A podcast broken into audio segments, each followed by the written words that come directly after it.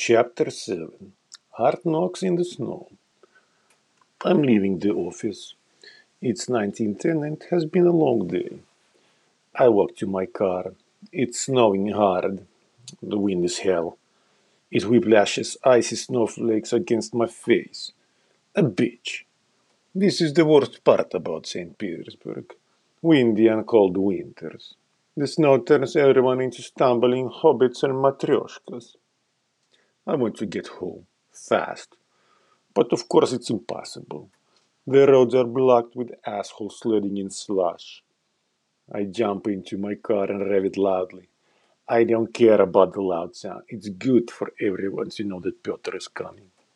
I switch on the headlights and immediately hear a knock on the window of the right door. I have not cleared the snow yet from the car, so I cannot see who dares to knock against the window.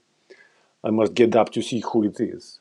My shiny black leather boots hit the snow, and I erect myself to yell several blyat shouts at the pederast that knocked on the window. I turn towards the knocker and get immediately annoyed. It causes my testicles to clench. It's Dima the motherfucker.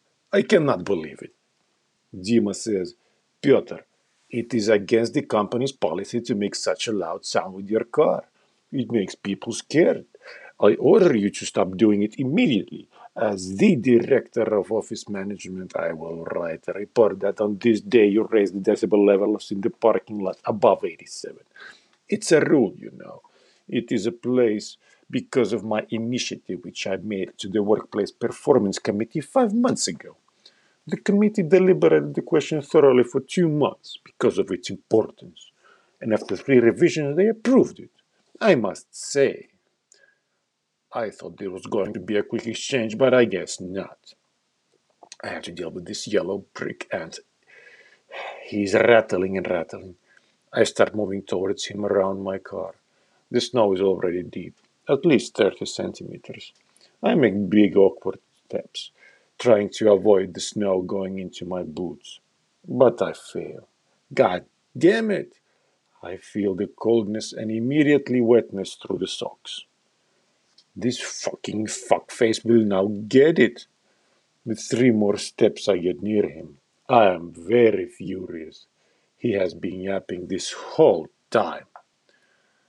Dima says, I must say that these kind of regulations and rules are what keep this company running smoothly. It's my job to ensure that. Do you understand, Pyotr? My job. I get close to him. Russian men don't have much personal space, but I make sure to be close enough that whatever personal space he has is violated. I'm 20 centimeters from him. We are the same height, so our faces see directly eye to eye. My closeness flusters him. He is confused and does not know what to say. I clearly breached the norms of respect between directors and managers. He's dumbfounded by my rudeness and cannot come up with appropriate words. Dima, I say quietly, it's no longer working hours. You're no longer a director. I'm no longer a manager. Do you understand? Right here on this parking lot, you're a man and I'm a man. A dull orange light glowed above from the street lamp. The snow made both of us squint and tuck our heads deep into the jackets like turtles. The scene was straight from the Max Payne movie. I felt intensity rising and adrenaline was pumping in my veins. Dima was trying to find words to counter. Pyotr, this is. How can you, Pyotr? I see you knocked on my car. Why did you do that, Dima? Why did you knock on my car? Cannot you see that there is a rule?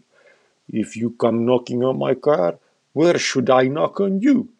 Should I knock you in the spleen? Dima was getting more confused. Normal person would have gotten a bit scared, but he's too dumb to get to that emotion this quickly. His mind is still traveling in the fog. I move forward towards him. There is no space between us. To not fall, Dima has to take a step back. and he tries, but there is now so much snow that it's difficult. He moves his other leg and still cannot find his balance. He stumbles backwards, his back hits the snow, his suitcase falls from his hand. Now Dima gets angry and starts struggling himself up. Dima says, Pyotr Vladimirovich, this is outrageous. Do you understand what you have done? This will not be forgotten. I still move towards him. My legs are spread a shoulder width, and I basically cover his knees with my body. He sees my shiny black boots. He sees the power of my thick thighs. Even men cannot overlook them, at least when looking from the ground up. It's not clear who is the boss. It's the one whose ass is not in the snow. No, I say, it's already forgotten. This never happened. I point my finger into his face as he tries to get back up. This already has been forgotten. You never knock on my car window, and this never happened. Do you understand, Dima? I stand for a while on top of him, still legs wide. Adrenaline has pumped them, and they are swollen. Dima does not know what to say. To me, that is enough. I turn around and walk around my car and jump into the driver's seat. My socks are all completely wet, but it's okay. It was worth it. Dima better know his place now, or I will come knocking. Ha ha!